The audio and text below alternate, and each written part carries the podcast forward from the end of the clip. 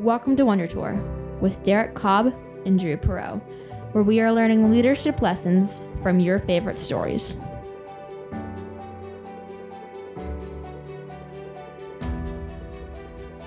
Hi, I'm Brian Nutwell. And I'm Drew Perot. And we are on a journey to become better leaders by touring fantastic worlds and inspiring lore by going on a wonder tour. We connect leadership concepts to story context because it sticks to our brains better. You can find out more at wondertourpodcast.com. This week, we're beginning part one of the Avengers Infinity War and Endgame in our series on limit breaks. In part one, we'll be mainly focused on the Infinity War part of the story arc, where we'll look at how Thanos seeks to break through his own limits that he finds in the universe. Thanos is singularly focused on saving the universe through his ideal solution of getting rid of 50% of the life forms in the universe in order to save the resources so that the others can survive. And we can kind of empathize with Thanos in Infinity War. He's gone through a lot of pain in his life. We see how his world Titan is destroyed due to lack of resources and overcrowding. And Thanos is really just looking to the past, trying to solve for that past pain. On Wonder Tour, we have this concept of sacrifice being the key to push us past a limit. Sacrifice allows us to complete a loop or complete a circuit that otherwise we aren't able to get past. So we see this concept in Infinity War of we don't trade lives. Vision wants to sacrifice himself to destroy the Mind Stone, but the rest of the team will not let him, even though that might be a solution to the current problem that they're facing. And what we see here is contrasted with the way that Thanos operates, because Thanos is willing to sacrifice someone else, mainly his daughter Gamora In order to accomplish his purpose. Thanos really values his purpose over the people around him, including his own daughter. And when we sacrifice somebody else, what we're really doing is sacrificing our own character. And it's not just that simple, but when we make a sacrifice like Thanos, sacrificing someone else, we really lock ourselves in to continuing down that path. Now we've paid a great price, and so we get locked into that path of destruction. Thanos' hyper focus on completing his mission leaves the people around him in ruins. So, how do we as leaders avoid putting some grand purpose over promoting and protecting the people around us? And how do we avoid becoming like Thanos, where we might accomplish a mission, but we give up ourselves and our character and the people that we love along the way? Welcome to Wonder Tour. All right, let's get to it. I'm Brian, and I'm back here with Drew talking about the Avengers Infinity War. So, yeah, there's a whole lot of movie here. The Infinity Stones arc and multiple phases of the Marvel Cinematic Universe sort of converging to a solution in this sequence. So, what did you like about this, Drew? Why, why are we talking about these movies and how did they strike you? I think these movies are perfect to bring in when you want to talk about limit breaks, especially when we're early in the limit break series and trying to understand a little more about the mechanics of limit breaks because these movies really have this high level of complexity to a problem that's being solved. A level of complexity that, when it's introduced in a superhero movie outside of some crazy saga that has all of these different movies kind of leading into it, would appear just too much to comprehend. And that's really what makes these movies, Infinity War and Endgame, special to me is the level of layering of the characters, the interactions between the characters, the different powers that the characters have, and the hero's journey each of them has been on in their own right. It all builds up in a way that we've really never seen in cinema before because it's allowed for by this super long form Marvel Cinematic Universe that has all of these interactions drawn out between the characters, the character development drawn out over so many hours that by the time you reach this point, the team is really able to do something highly complex and make it seem simple because they don't have to worry so much about the character development. They don't have to worry so much about building up each character's relationship. They can just uh, just keep hitting the greatest hits and just keep hitting the play button and just letting the characters interact and just build this awesome story in front of us. Yeah, if you were uh, if you were five years old or you know eight years old and you came in and watched this movie cold with no Marvel Cinematic Universe history, there would be lots of big explosions and people punching each other and cool things happening on screen, and you'd probably be fine, right? you know, if you were anywhere between like eight years old and you know any age above that, and you came into this movie cold, it wouldn't make any sense at all. Like there's all this stuff happening. There's all these too many characters to keep track of, too many subplots, too many inside jokes and Easter eggs. It would be difficult to enjoy a lot of these things that happen because they rely so much on the past. But that's also a thing that has been rarely done is storytelling on this scale with this cultural resonance that so many people sort of have a 10, 15 year long relationship with these characters, with the elements of this story, with the nuances of their relationships. And so, yeah, that sort of that storytelling arc relationship is difficult to do in another medium. And even in a trilogy, you could never pull off this level of complexity because you just don't have time to introduce all of the moving parts. It's not in itself the perfect movie, but as the conclusion of an effort to really build an immersive world, it's pretty impressive. And they play a lot of really strong notes along the way. And we get to some really cool payoffs throughout. So I want to bring up a little bit about Thanos here. I think one of the things that people really take away from this movie that I've heard is how good of a villain Thanos really is. If you're ranking the MCU villains, Thanos is almost certainly ranking number one. I can see how people might put Loki near there. I think Loki also kind of fits the mold of being both this chaotic slash evil character while also having some empathy to him. And then you could potentially you could put I think Gorr Christian Bale's character. I think if that character got more run from Thor Love and Thunder that that character could have also made the kind of pantheon of Marvel villains. But Thanos is different because while maybe you can poke some holes in his logic and how he's thinking here, you're really able to empathize with him and you get these kind of human moments that are drawn out over the course of a couple movies and that really come to a culmination in Infinity War. Yeah, no, that's interesting. When I think about the characters that we've talked about on Wonder Tour that most resemble Thanos, the one I keep coming back to is probably Thorin from the uh, the Hobbit movies, right? Who's not a villain we use Thorin to talk about the archetype of the leader who's so focused on a mission that he will potentially put the people around him in danger. And Thanos is that amped up to 11, right? He's, he's an exaggerated version of that, but it's kind of the same. You know, he's sympathetic and charismatic in the sense that he's very clear on the mission and it has at least some logical underpinning. And that he is, as we talk about through the course of this movie, you see him making difficult or uncomfortable or painful decisions because he's so committed to his mission. And that element of it, I think, is the thing that we can all light up on. We can all aspire to, you know, or or imagine aspiring to this is the one thing that's most important to me in my life and I'm going to commit myself to it and I will change the universe with the force of my will. Like that's, you know, it's a very Marvel villain level of it, but it's also a thing that you can kind of see and get. And he's not just like cackling and twirling his mustache like the Nazis in Casablanca, right? Like they're not they're not supposed to be sympathetic, right? You know, we're here because we're supposed to be in charge and we're going to murder all the people that disagree with us. He's not hateful. He's not disagreeing at this point with anybody. He's just like, "Oh, I see the world more clearly than everybody else and thus I must be the one to act." Yeah, his way of thinking is in some ways he falls into that ideologue category that we always talk about here where he's reduced things to a single dimension in other ways, maybe he hasn't, and he is able to really see the complexity and the pain and the the growth and all these different parts of the universe. And he's almost just given himself too narrow of a problem to solve. And this isn't really the point of this episode, but I do think it's worth looking at that for a minute here. That Thanos is kind of he's solving the problem like how might we reduce human resource utilization across the universe. I know they're not all humans, but I think for we can kind of act like they're all humans for this Wonder Tour. And that almost isn't even the question that really needs to be asked. What if Thanos is just solving the wrong problem the entire time, and as a result, he comes to the wrong solution? Yeah, I would almost suggest that it's not that he's solving the wrong problem. He has correctly identified a real problem, right? He has observed it in his past that not enough resources and too many sentient beings consuming them is a problem, right? Like that's that's a real thing from a solution standpoint, like he's trying to optimize it around one metric. if we if we use business language, right? If you're a business and you only care about one thing, you will inevitably distort the shape of your business. If you're doing a mathematical optimization and you only optimize around one variable, you will inevitably distort the shape of the resulting product.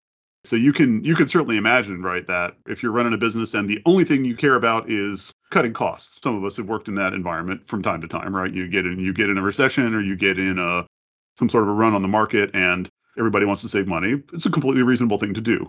As a we should focus on this for a little while, it's a good skill, right? Like, oh, we should make sure we're not doing anything stupid. We should not spend money on things we shouldn't spend money on. But if the only thing you care about is cutting costs, then it's very easy to say, well, we shouldn't spend money on anything, right? We should stop doing all things because all things cost money as a business, right? right? And that's and that's a dead end, right? That just spirals down into you do fewer and fewer things, and so you bring less and less money in, and so you have less and less money to spend, so you have to cut more money. Like it's a, it's a dead end spiral. That's one version of the single axis optimization failure. Another version is I've been listening to in the wake of the FTX crypto exchange collapse, as we're recording this here in December of 22.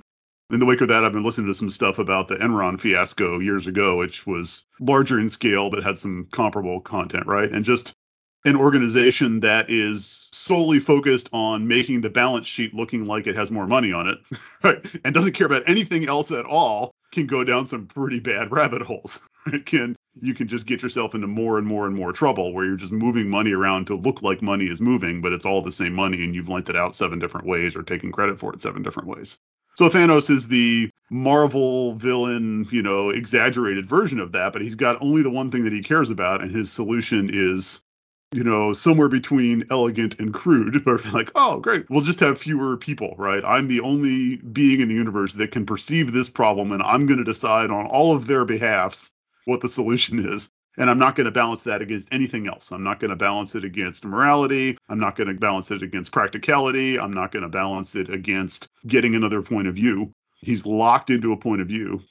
Yeah, and he falls into the slippery slope of logic trap. At least that's what I call it or maybe you could call it like the slippery slope of relative logic. There's other more narrow parts of models like moral justification and things like that that people have done a lot of studies on to try to understand why do humans act in suboptimal ways. And I think he really falls right into that. But like you said, it's almost because he's singularly focused on a single metric that he starts to just kind of justify to himself the actions that he has to take. He justifies it based on his past he's gone through this great pain. And so he doesn't see any reason why other people aren't capable of going through a great pain as well and going through that suffering. He justifies it based on the fact that he's seen worlds in his own life get destroyed by overutilization or overcrowding. And so he says i don't want to see that happen again. He ends up making himself this arbitrator for everyone else and he calls himself inevitable if he's at the point where he's calling himself inevitable, he has probably put himself in too high of a position in terms of being a solution for the universe. Yeah, well, inevitable is a you know it's it's a causality word, right? Like it's these things in the past have happened, therefore this thing in the future must happen. There's only one sequence that can occur. So, He's so calling himself fate. yes, exactly. Okay, so let's let's get towards our mountaintop here then. Let's talk about this psychological peril of doubling down. So frame it up for us. What's a what, what do we want to talk about as Thanos? We don't usually do this with the villains, right? But we're going to use our limit break example with the antagonist here. So what's Thanos' limit break and what does this mean for his journey? So Thanos in Infinity War, his greatest challenge, I would say, in terms of gathering one of the Infinity Stones, is to be able to get the Soul Stone. He doesn't know where the Soul Stone is, and he's really been employing Gamora and Nebula to go find the Soul Stone, it seems like, for a long time at this point. And he was told that they didn't know where the Soul Stone was, but it turns out that Gamora actually did. And so eventually he has enough leverage on Gamora because she is not willing to sacrifice Nebula when Thanos is torturing Nebula Gamora gives in. She's not willing to trade lives, and she takes Thanos to the Soul Stone, thinking that, you know, it's inevitable anyway that he was going to get to the Soul Stone, so she may as well do it and save Nebula. When she gets there, what she finds is that there's a riddle that needs to be solved. And the riddle is that Thanos has to give up something that he loves. And of course, Gamora has the moment where she laughs it off because she's like, You don't have anything that you love. And you see Thanos, who is truly very pained to have to do this, has to take Gamora at Vormir at the edge of this cliff and throw her off of it in order to gain the Soul Stone. And you really get this classic biblical analogy here of like, what is it worth if you gain the world and forfeit your soul? because it's literally a soul for a soul trade that's happening here. Thanos is trading his soul for the Soul Stone. He's having to trade his character for the Soul Stone. And afterwards, he is changed. Thanos gets changed every time he gets one of the Infinity Stones, and I think they did an awesome job in this movie of showing how that happens and how he then leverages his power differently and engages with the Avengers differently once he gets each individual stone. But the Soul Stone is different because he does not get the Soul Stone in battle. He does not get the Soul Stone from one of the Avengers. He gets the Soul Stone by sacrificing himself and Gamora in order to be able to get it.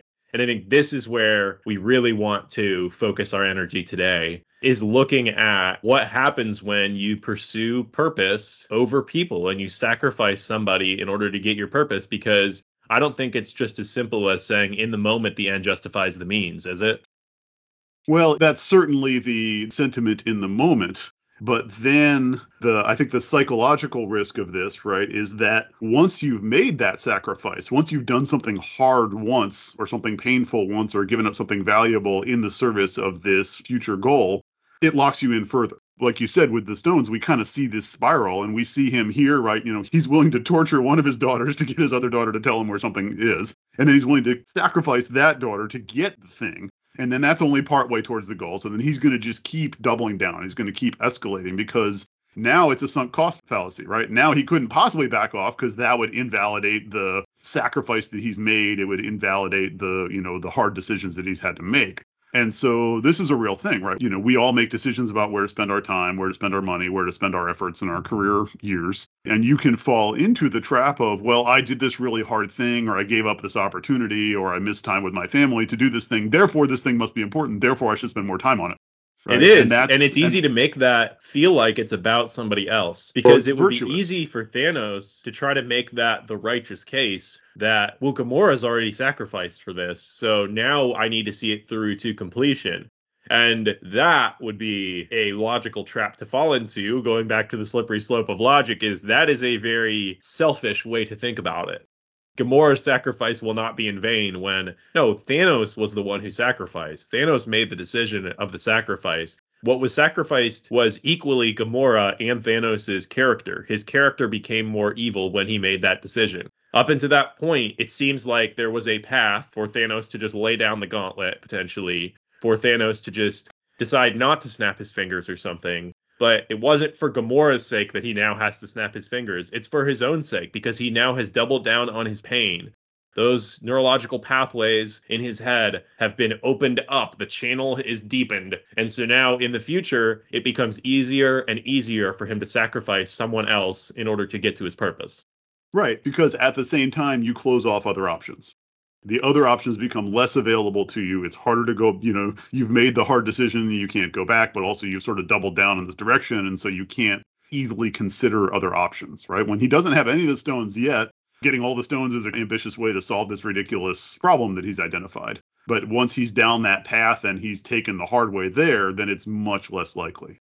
And I think that's a risk, right? That's a risk that you can recognize in yourself of because you've made a hard decision to do something doesn't necessarily mean that it's still a good idea, but also just the idea of closing off the doors, closing off the other channels that you have to the point where the channel that remains becomes more important than all the people around you. We don't usually do the what if on the back half here, but now that we've gotten to our mountaintop, let's introduce the contrast course, because in the movie like this, you're going to have the the contrasting worldviews. So we've got at the end of the movie Thanos collecting most of the stones and the Avengers coming together to try to try to take them away from him. And the last two that they've got to protect are the Time Stone that Strange has, and then the stone in Vision's forehead as well. So Doctor Strange, at the kind of penultimate moment of the battle, has to decide when they've failed to defeat him. They haven't quite pulled their plan together he has to decide whether to let Thanos kill Tony Stark, Iron Man, or to give up the time stone that he's been hiding throughout. So what does that decision look like? And how does his decision, you know, kind of reflect a different worldview or a different mindset than what we saw with Thanos? Well, once again, and I love this, we see Doctor Strange playing the game theory game. Doctor Strange is, well, he has his arcane power to be able to like simulate all the outcomes almost and see where they all end up. But Doctor Strange has a different view on leadership than Thanos does. And that conflicting view is going to make for our main lesson for this episode because Doctor Strange recognizes that we don't trade lives. That's the theme of this movie. It's very out in front. We don't trade lives. He's not willing to give up Stark's life in order to save the time stone which that seems counterintuitive when you're trying to achieve a limit break, right? Thanos already has four of the stones at this point. You're coming up against a really hard limit. Defeating Thanos with one of the stones would already be extremely hard. But so defeating Thanos when he's already got four of the stones, I mean, you're talking about a task that's almost impossible. So how are you going to break that limit? Conventional wisdom would suggest we should hold on to the stones that we have and leverage them against Thanos in a clever way in order to beat him. But once again, Stephen Strange comes in with a new way of thinking about things. And he suggests that we can't lose another leader. We can't lose another hero. We have to save Tony Stark here because the outcome is going to depend on him. And it's going to depend more on the ability of the leader to work together with the other leaders than it is on having some arcane object. Yeah, no, this is great, and I, I, love the elements that are kind of in here, right? That Thanos' his motivation and his goals are all about resources. There aren't enough resources in the universe, therefore we need fewer people, and I'm going to solve that problem by collecting all the most powerful resources to myself and making the decision myself and wiping them out, right? Whereas Stephen Strange's decision is I'm going to prioritize two things over resources. The time stones is a really powerful resource that you know that I that I probably shouldn't give up. Coincidentally, it's the color of money. Anyway. I'm going to prioritize first people. I'm going to preserve the people that I care about and the people who are leaders, right? I'm going to preserve taking care of Tony Stark and the rest of the Avengers right here in this moment because I'm going to trust that they will open up the future. I'm going to trust that there are more versions of the future that could happen. There are more potential things that could solve this problem the more people are engaged in solving it. I, Stephen Strange, am not personally the only one who can solve the problem, but I might be the one that can see where some of the options are. He ends up sacrificing himself, although I guess he's sort of rolling the dice on whether or not that's what happens. But I love that Thanos is all about resources, and Strange's insight is not that we should one by one fight him for resources forever, but that we should preserve people and we should preserve options for the future. One of the things that we run into sometimes here on the Wonder Tour is the paradox between me and others, where I want to make a great impact on the world for the good of others. And thus, that kind of gets funneled through me in the way that we operate as humans in the universe you kind of have this paradox between, well, if I want to be a good leader for the good of others, then it has to be about me, but it can't be about me. and so I think there's a good takeaway here that the magnanimous team is more important than the magnanimous leader because Doctor Strange, by this point, has really become this great, trusted, magnanimous leader. Everybody looks up to him. He has immense power. He wields the power with wisdom.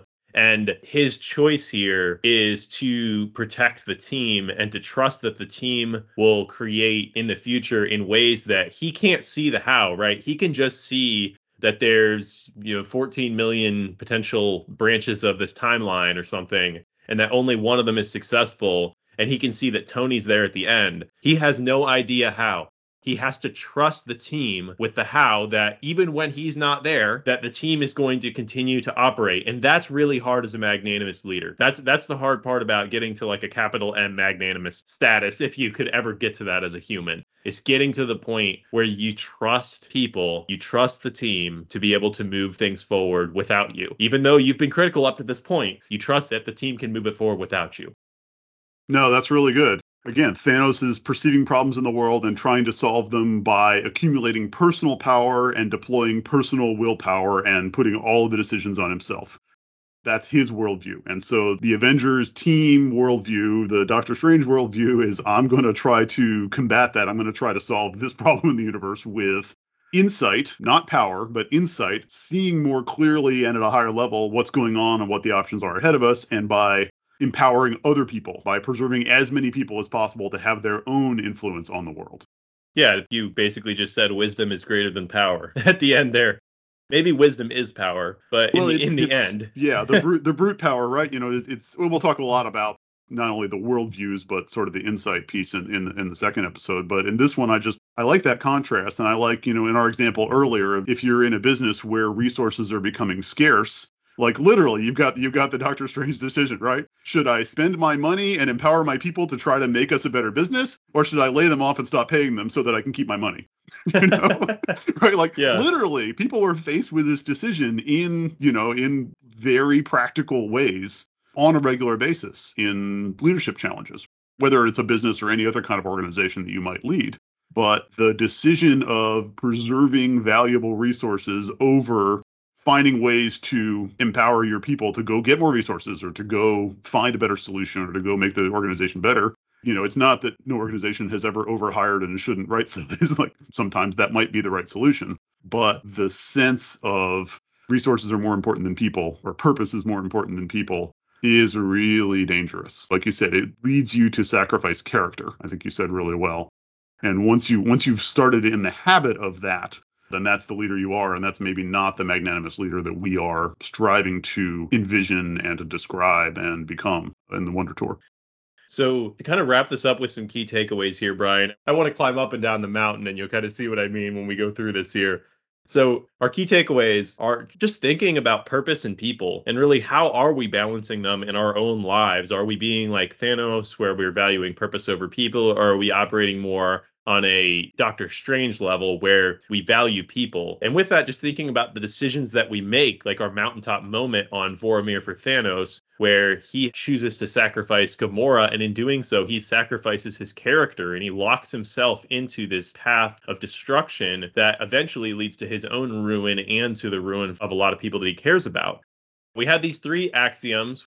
We had people over resources, the magnanimous team over the magnanimous leader, and then wisdom over power. And I think that's great in this huge galactic conflict here to talk about these. And I want to actually, what I was saying about going up the mountain and down the mountain again here, I want to go backwards through them now.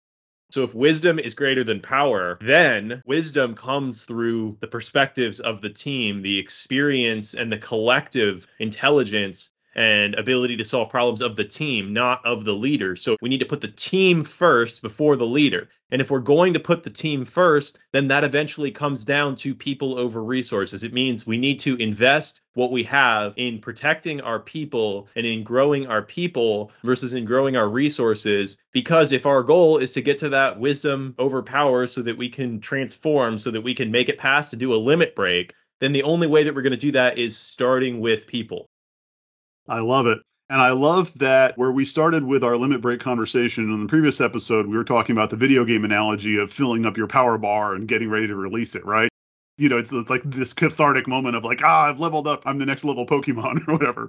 But the idea that we want to not just do that or necessarily do that for ourselves, but that the more people we can empower, those limit breaks, the more we can distribute their individual agency around the world, the much better chance we have of like we got to unite them with vision and mission and sense of purpose, but we also got to unite them with this magnanimous purpose.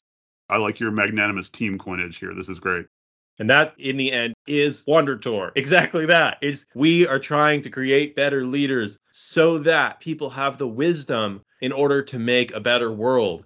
We're not trying to push forward some axis so that that axis can become everything. We're trying to distribute the wisdom across a bunch of leaders so that it's not up to us, so that we don't have to move the world forward and create love in the world by ourselves, so that we can distribute that ownership across humanity. Yeah, and the you know power is a real thing, resources are a real constraint, but they are in service of the insight. They're in service of seeing the potential futures and empowering people to perceive them and challenging them to have a magnanimous worldview on the way there. Love it. That's good stuff.